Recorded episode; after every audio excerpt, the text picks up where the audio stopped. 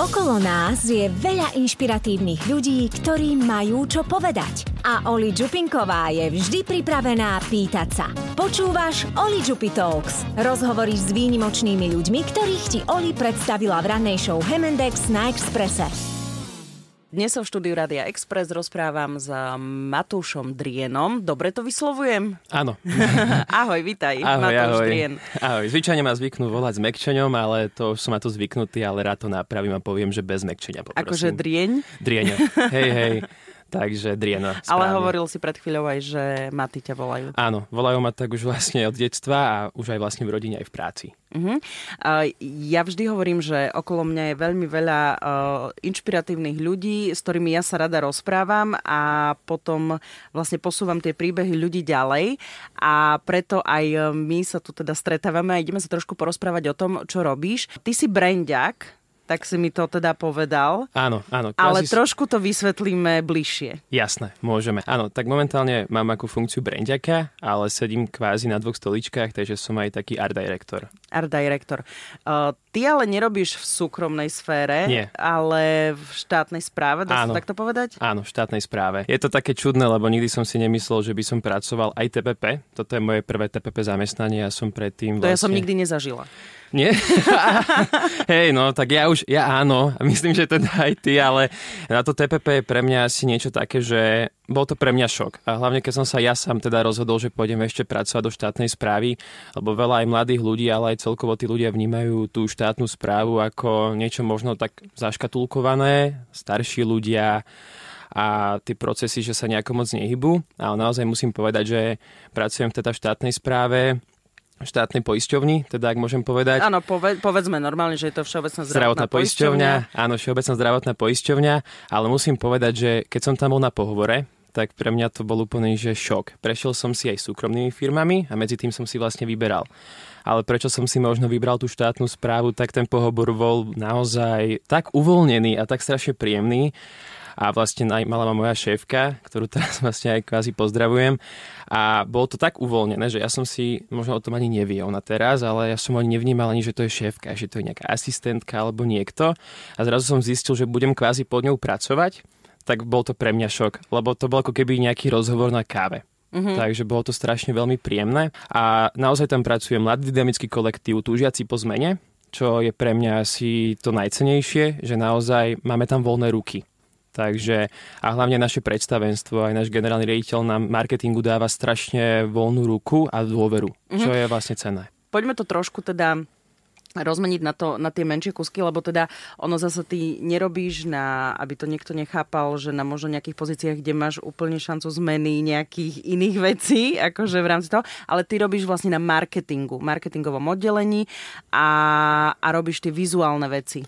Trošku ťa aj napravím, že ja to tak aspoň vnímam, vnímajú to, verím, že aj moji kolegovia, aj teda o, moja šéfka, že naozaj mám voľnú ruku, čo sa týka toho dizajnu. Áno, super, toto je takže lepšie mám, pomenovanie. Hej, takže tam mám naozaj, že voľnú ruku aj to smerovanie tej značky, spraviť to z tých vykričníkov, kvázi ako veľa ľudí vníma tie štátne správy, ale aj tú štátnu našu poisťovňu ako list papiera za štvorky, kde sú samé výkričníky, ale naozaj sa to snažíme meniť na modernú, digitálnu, rodinnú poisťovňu a naozaj tam mám v tom voľnú ruku, čo sa týka toho nadstavovania tej vizuálne, toho vizuálneho jazyka tej firmy. Že mm. naozaj dajú na mňa a mám právo a teda môžem si dovoliť tie veci naozaj zmeniť a veľakrát prejdú. Mm-hmm. Takže... Čo ty máš vyštudované? Ja mám vyštudovanú poligrafiu.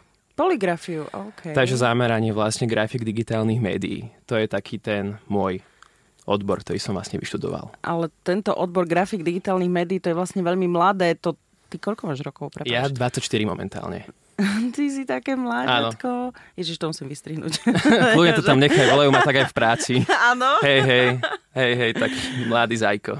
No, dobre, a teraz vlastne, áno, tam je ten taký mýtus toho, že mladý človek chce ísť do nejakej modernej firmy, a kde by mal všetky možné benefity a ty si zrazu v štátnej firme. Priznám sa, že ja neviem úplne a nepoznám ako keby digitálne oddelenie viacerých firiem na Slovensku, nie to mm-hmm. ešte konkrétne tejto, ale ale áno, je tam ten taký mýtus toho zaškatulkovania, že veci fungujú možno staromódne a tak ďalej a mm. je mhm. tu také nejaké, konkrétne v tvojom prípade si dostal voľnú ruku meniť ako keby ten dizajn k tomu lepšiemu, nazvime to. Áno. Čo bolo akože takéto základné, že si prišiel a teraz, že jedna vec je pohovor a druhá vec je už, že nastúpiť teda do práce a že čo si, čo si ako prvé urobil? Čo no, si mal robiť? Ja ako prvé? Tak boli to také tie základné veci, nejaké formuláre a tak. A potom prišla vlastne Vianočná kampaň, ktorú kvázi dali podobne aj s jedným kreatívcom externým, lebo tedy na tom marketingovom oddelení ešte nebola vytendrovaná agentúra. Takže to bolo také moje prvotné zadanie a ešte som zabudol povedať, že ja som tam nenastúpil hneď na TPP. Ja som sa najprv dohodol na dohodu, lebo ja som tedy vlastne dlhé roky pracoval ako freelancer. Teda sám som si zhaňal tie zákazky už po ukončení vlastne školy, čo bolo tiež niekedy náročné, ale zároveň ma to veľa naučilo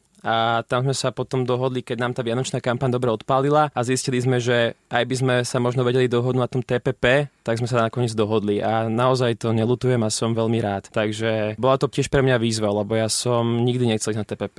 Ja som vlastne už počas strednej školy, to trošku možno teraz premostím, o, sa začal vlastne venovať tej grafike, ale priznám sa, že už počas toho štúdia som vlastne aj to chcel ukončiť, lebo som napríklad si neveril. Nevedel som, že či som v tom tak dobrý a či vlastne budem v tom teda pokračovať, či ma to vôbec bude živiť, lebo to je to, že som si stanovil veľký benchmark pre mňa osobný. Začal som sa porovnávať už v tom veku, v tých 16 rokoch s konkurenciou, možno mojou priamo už teraz uh-huh. a povedal som si, že ja na to nemám. A dokonca ešte sme mali aj možnosť uh, ísť počas vlastne štúdia, počas strednej školy, ísť na prax aj mimo a aj som si rozposlal nejaké žiadosti a nezobrali ma.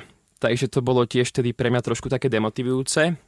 Ešte bola sranda aj v tom, že moje zadanie na tvorbu tej grafiky do tej reklamnej agentúry bolo to, že mám vytvoriť beach flag. Teraz som sa na to spomenul, keď som sem akurát išiel, že naozaj, že vytvoriť beach flag. To máš ako takú vlajku, keď máš nejaké eventy, festivaly a trčí ti to zo zeme. A ja som to navrhol tak, že som to nailustroval celé. Že nevytvoril som grafiku len presne do toho rozmeru, ale ilustroval som klasickú ilustráciu, ktorá vyzerala naozaj, že veľmi juniorsky.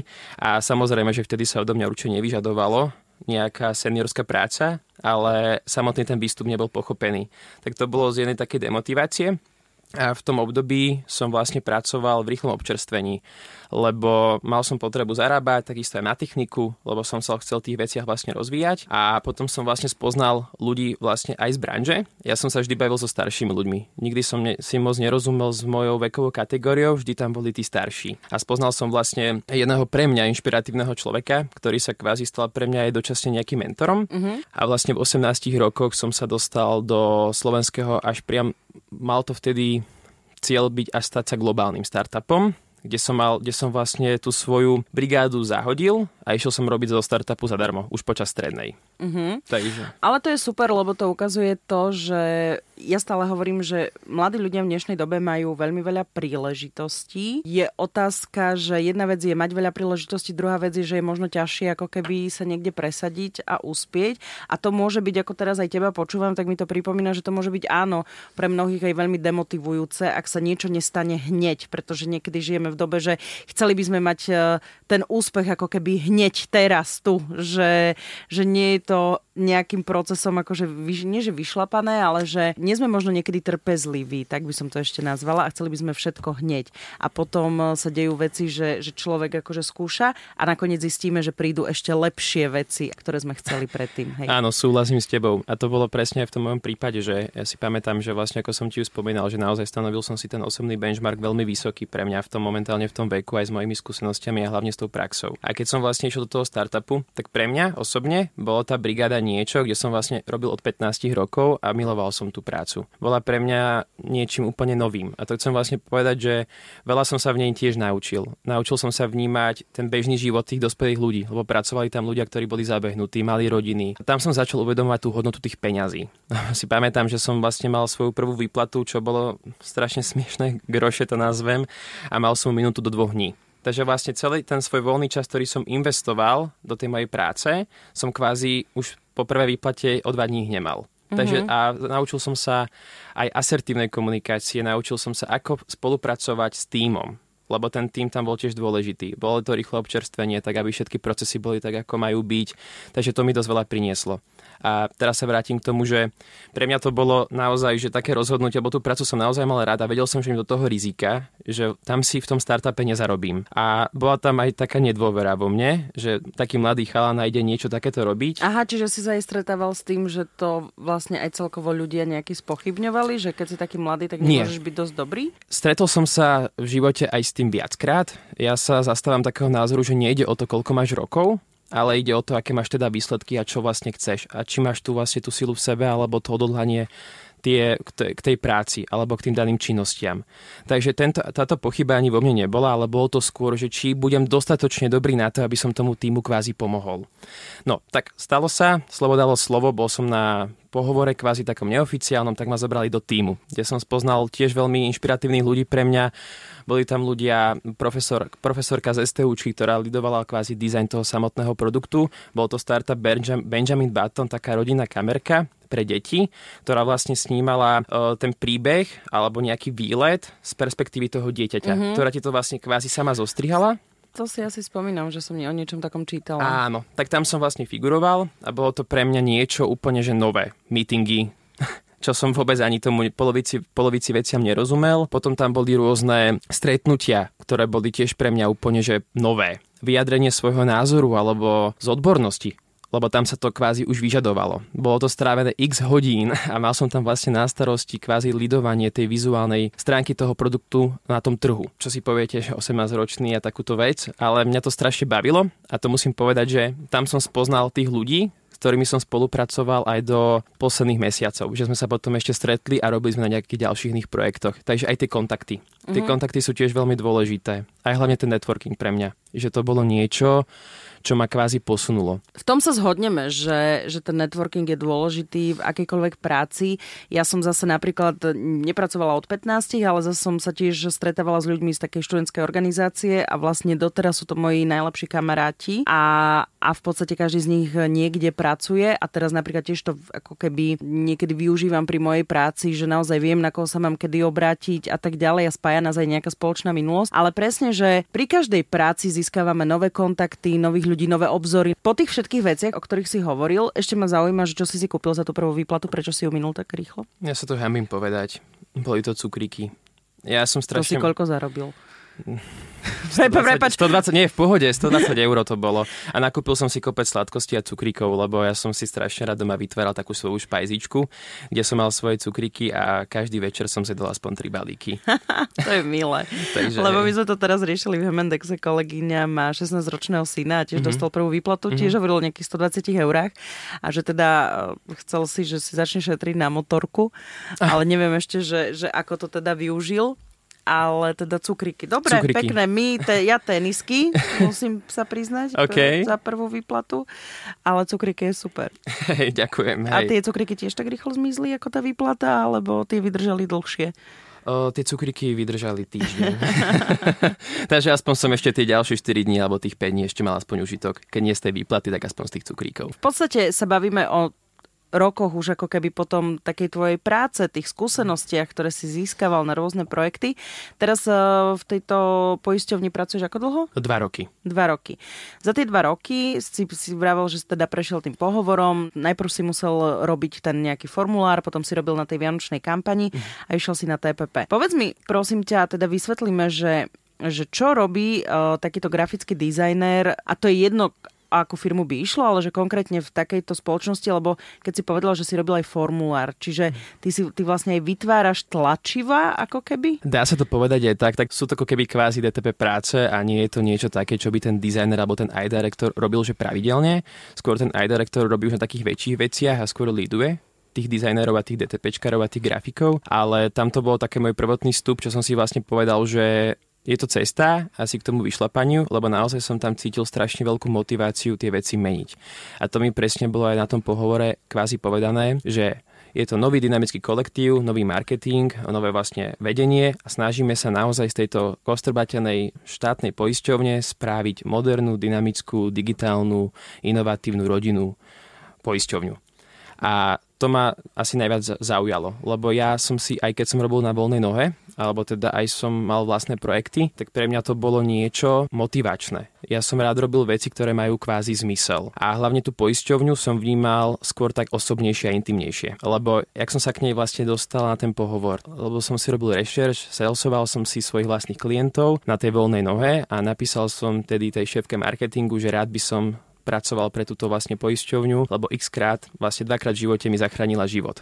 A chcel by som je to kvázi odďačiť a mať niečo a spraviť s nej tú modernú firmu a niečo jej odozdať, čo mm-hmm. mi dala ona.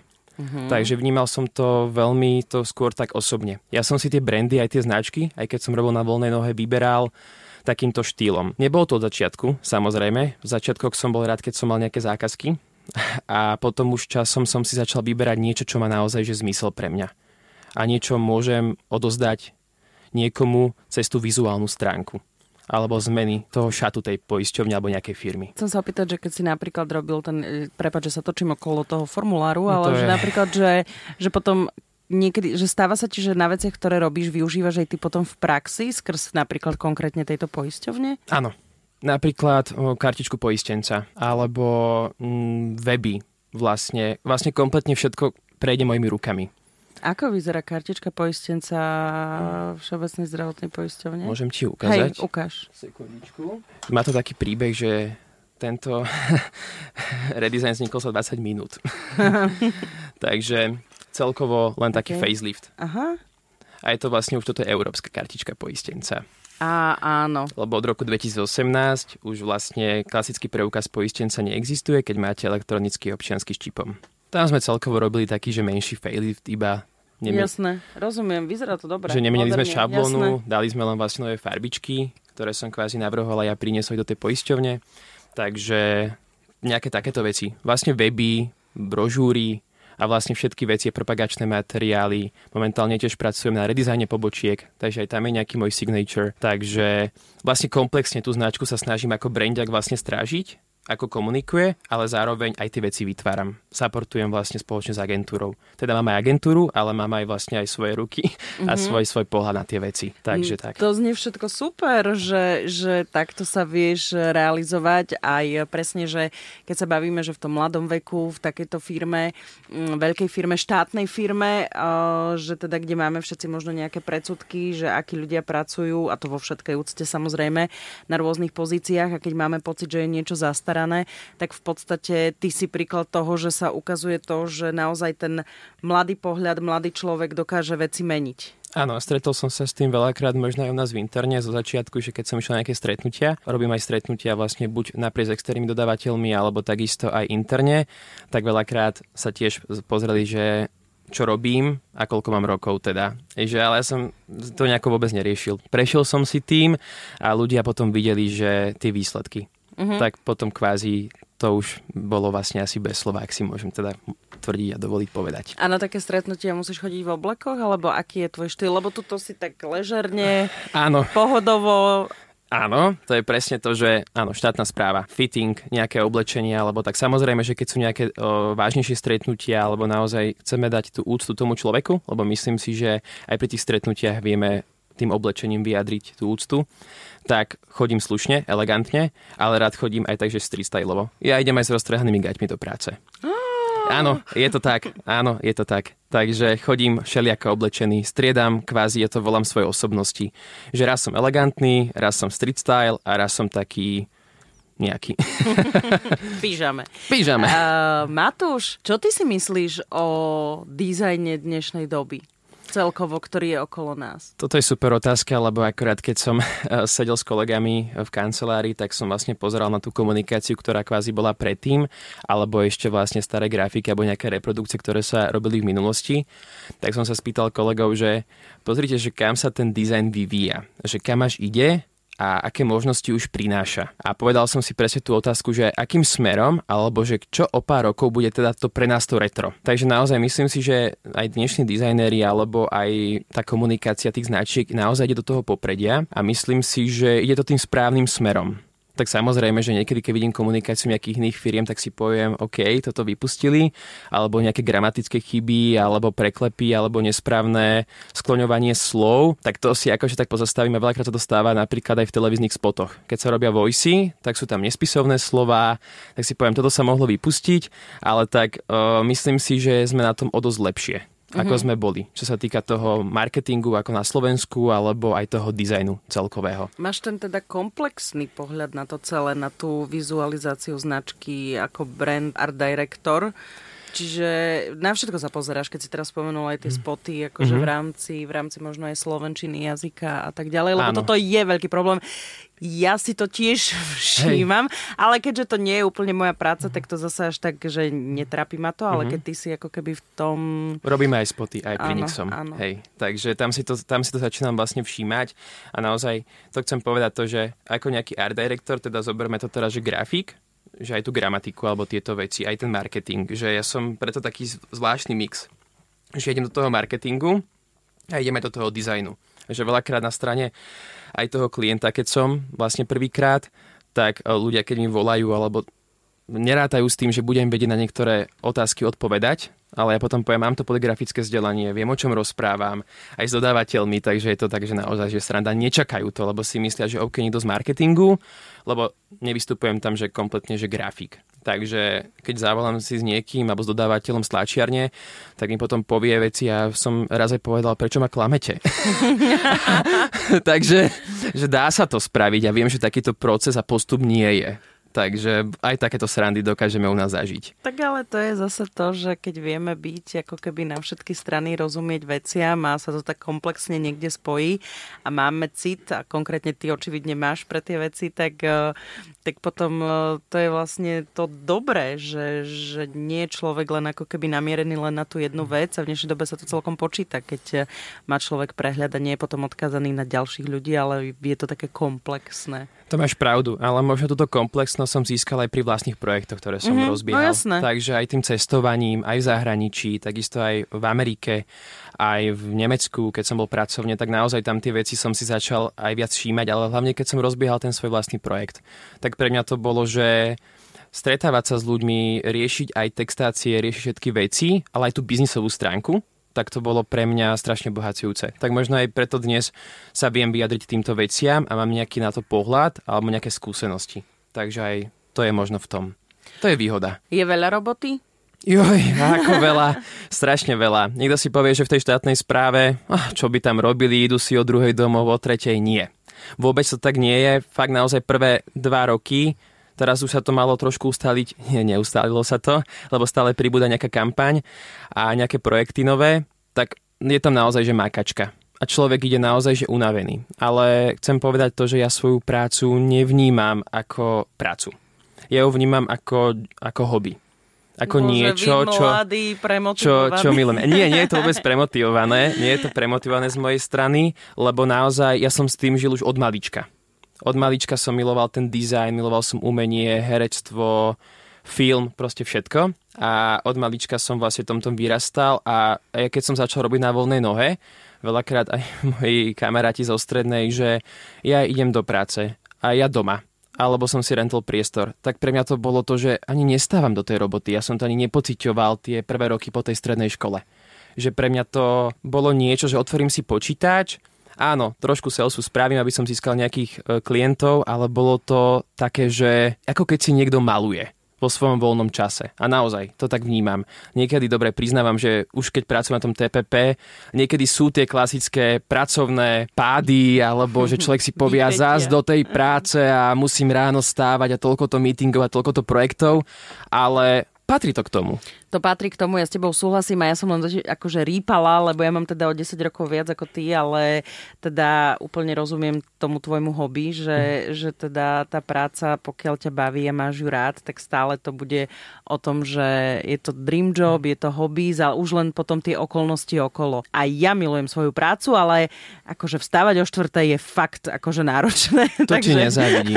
To už, to už by som nechcel. Takže myslím si, že každá práca, aj keď je skvelá, tak má má svoje nejaké veci, ktoré mm, by sme našli, že môžu, mohli by byť lepšie alebo mohli by byť inak, ale v konečnom dôsledku, keď si to zrátame 2 a 2, tak e, stále vieme, že nás to baví a je to radosť. A sme radi, že to môžeme robiť. Teda aj v tomto tvojom prípade, že, že si teda len kreslíš v úvodzovkách alebo, len, alebo robíš veci, ktoré ťa bavia a súvisia s tým, lebo je to taký ten, ako sme to už, aj som to spomínala, že teda ten komplexný balíček. Áno. Takže o tom, o tom to je. Teraz som si uvedomila, že neznášam jednu otázku, keď sa ma niekto opýta, že kde sa vidíš o 10 rokov, ale že že, čo si myslíš, že bude ťa táto práca v tejto štátnej správe tak akože baviť, alebo budeš a naberieš viac odvahy na to, aby si potom išiel ďalej a robil možno svoje veci nejaké? Toto si presne hovorím, že toto keď to položí na pohovore, tak sú veľa aj tých memečiek na toto. Milujem a, to. Hej, hej, na ja vašom mieste. Hej, na vašom mieste, alebo tak, ale na tvojom sa nevidím. Ale chcem povedať vlastne, že čo by som tak o 10 rokov. Samozrejme, chcel by som mať niečo vlastné. Pre mňa aj toto TPP alebo zamestnanie, zamestnanie sa v nejakom korporáte bolo naozaj iba rozhodnutie preto, lebo som mal pocit, že už stagnujem. A dostal som sa aj počas freelancingu na zákazku pre televíziu, kde som robil celý televízny projekt a to bolo pre mňa taká, že stupenka nejaká aj do takéhoto televízneho biznisu, ale aj takého obsiahlejšieho zadania, že nebolo to čisto len o tej arťačine, ale bolo to čisto o nejakom manažmente, kreatíve Takže tam som začal pociťovať niečo, že toto ja presne hľadám a toto potrebujem. Uh-huh. Tak a spýtal som sa, že či môžem robiť aj na ďalších projektoch. Samozrejme povedali, že keď sa podarí alebo naozaj nebudeme mať ľudí v produkcii alebo v týme, tak áno, ale povedali, že keď tak TPP. No tak samozrejme strašiak, ja som sa tom hneď uzavrel, povedal som nikam neidem, idem si pokračovať v tom svojom. A potom zase prišla ďalšia ponuka, ktorá nebola až taká komplexnejšia, ale bola menšia ale tam bol kvázi ten druhý dých pre mňa. A vtedy akorát som bol v New Yorku, keď som robil na jednom televíznom projekte a povedal som si, že aj ten New York bol pre mňa strašne inšpiratívny, lebo tam som sa vlastne, tam som bol tiež tak, že polopracovne a tam som sa stretol tiež s inspiratívnymi ľuďmi, Slovákmi žijúcich v Amerike. A startupy, projekty, etablované biznisy, eh, a bolo to pre mňa niečo, že robia tie veci vo veľkom. A ja som sa strašne cítil, že ja tie veci robím buď v tak detskej izbe, alebo u kamaráta v agentúre a mám tam svoje miestečko a zrazu, že ja chcem niečo viac. No a to bolo to moje nejaké keď som začal nad tým uvažovať, že chcem sa niekam posunúť a chcem nabrať tie skúsenosti. Lebo naozaj, keď som počúval tých ľudí bol som tam cez 3 týždne a mal som s nimi aj stretnutia, spoločne sa rozprávali a videl som čo vybudovali a čo vlastne majú v tých rukách a aký dosah majú na ten svet, tak ja som sa predstavil, že sedím pod tým papom, lebo niekedy som robil áno aj na posteli, aj v pyžame celý deň a neumytý, ale zdvíhal som, odpisoval som a práca bola urobená, tak to som si povedal, že takto nechcem pokračovať. Vtedy som začal dostávať pocit, že ja stagnujem. Chcem povedať, že uh, je riskantné stretávať sa a obklopovať sa e, ľuďmi, úspešnými a inšpiratívnymi mm. ľuďmi, lebo potom ťa ako keby motivujú, že chceš robiť viac. Ale to, to, to riskantné, hovorím v dobrom mm. slova zmysle, lebo tam nás ako keby to potom tak štengruje, že, že sa zamýšľame nad tým, že čo robíme my, Uh, chceme viac. Presne. A o 7 mesiacov som bol s vlastnou značkou v Amerike. Wow, super. Takže v Kanade. Toronte na Vimin Show. Takže Výborné. presne toto bolo presne to, čo som presne do, potreboval dostať, lebo ja som vždy bol ambiciózny aj myslím, že som. Niekedy až tak prehnane aj seba kritický, aj strašne prehnane seba motivov, akože rád seba kvázi podhodnocujem, že nie som dobrý, nie je to dobré, ale strašne veľa od seba chcem. Som na seba Aha. strašne prísny, čo tiež nie je dobré. No počúvaj, lebo akože robili sme si srandu, hej, že kde mm-hmm. sa vidíš o 10 rokov a ha, ha, ha. Ale vieš, prečo sa to pýtam? Lebo veľa sa teraz aj hovorí, že mladí ľudia veľmi skoro vyhorievajú. Mm-hmm. Že, že ten pocit vyhorenia sa dostáva u mladých ľudí o čosi skôr. Už, už tá moja generácia, ktorá je vlastne od teba o 10 rokov staršia, to mávame, zamýšľame sa nad tým.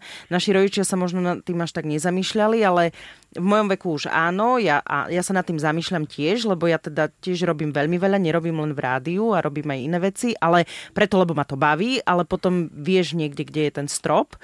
A, a teraz sa bavím ako s tebou, ktorý je o 10 rokov mladší a hovorím si, že, že super, ja som nadšená, lebo ja milujem proste šikovných ľudí a, a takýchto aj pracovitých, ktorí si uvedomujú zodpovednosť, aj už v skorom veku vlastne získali nejakú pozíciu. Nehovoríme, že to musí byť TPP, ale že ako keby vedia pracovať na svojich projektoch, cestujú, stretávajú sa s ľuďmi a že je to strašne super, ale že, že presne sa aj to, čo si teraz povedal sám, že, že si stále niekedy hovorí, že to nie je dosť, alebo že, že mal by si viac, alebo že nie je to dosť dobré a vieš to aj lepšie, že či sa aj nad takýmito vecami zamýšľaš? Áno.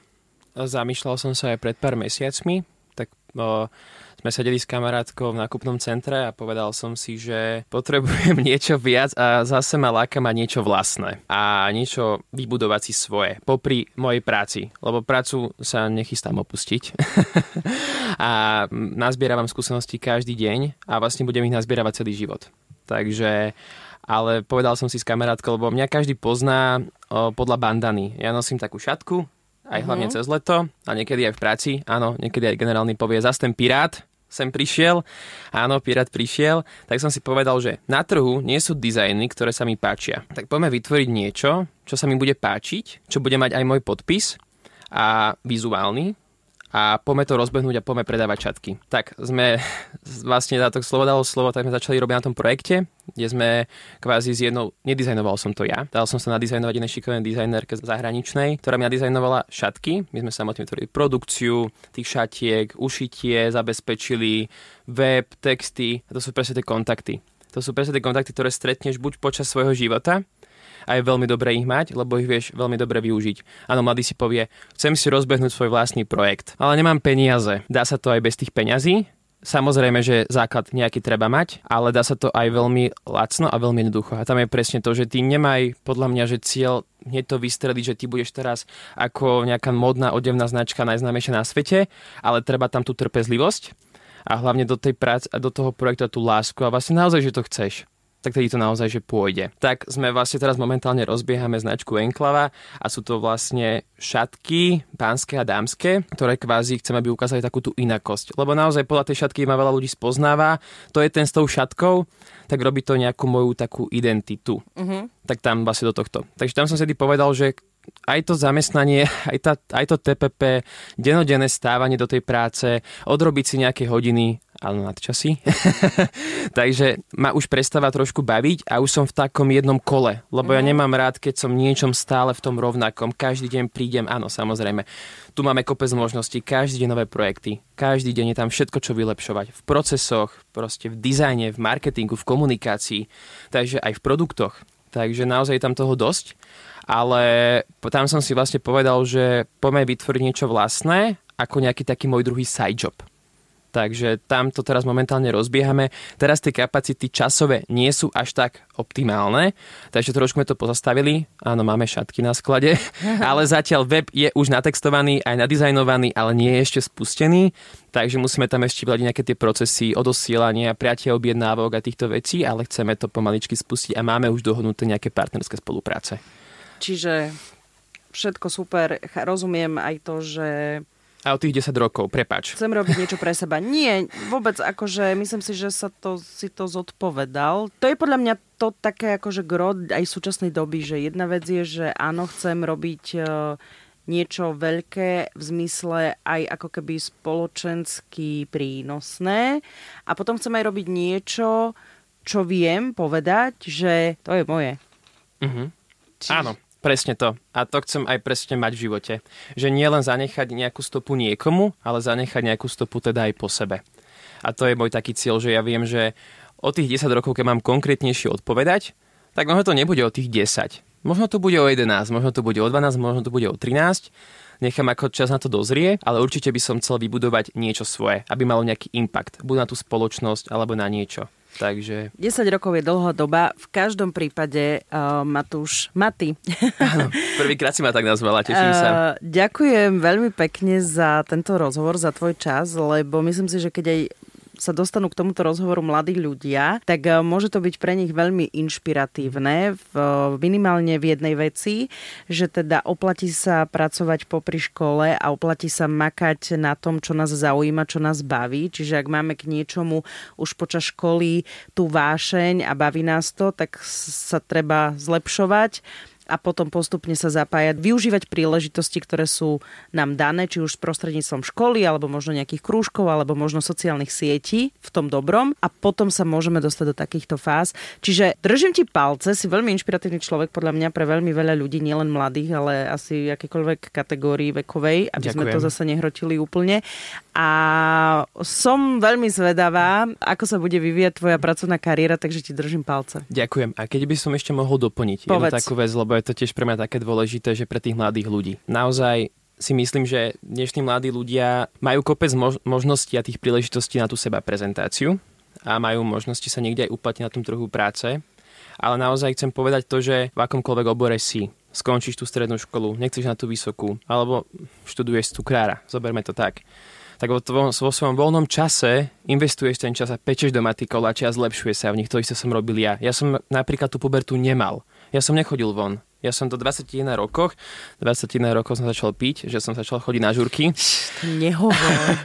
Ale za Piť vodu. Už nepijem. 3 roky alkohol vôbec. Áno, to je tiež také niečo o mne. Ale to chcem povedať, že investoval som ten čas do toho vzdelania, aj seba zlepšenia a prechádzal som si rôznymi kurzami, robil som grafiku doma, vzdelával som sa v tom, čo chcem robiť a naozaj to bolo pre mňa, že som, ja som skončil strednú a mal som hneď vlastne prácu. Že mm-hmm. ja mhm. už vlastne počas strednej som si získaval klientov. Takže tak som vlastne sa dostal vlastne kvázi až sem. Takže naozaj, a dnešným mladým ľuďom, pre mňa sú kľúče k tomuto celému, naučiť sa vedieť počúvať, mať pokoru, to je také pre mňa, a odhodlanie. A to zdravé sebavedomie ale počerknime to zdravé sebavedomie. Áno, ja s tebou tomto súhlasím, čiže môžeme tento rozhovor ukončiť. Dobre, ďakujem ti veľmi pekne ďakujem. za pozvanie. Chceš viac inšpirácie? Žiadny problém. Klikni na podmaz.sk alebo otvor svoju podcastovú aplikáciu a vypočuj si ďalší rozhovor presne podľa svojho gusta. Toto nie sú iba rozhovory, toto sú Oli Talks.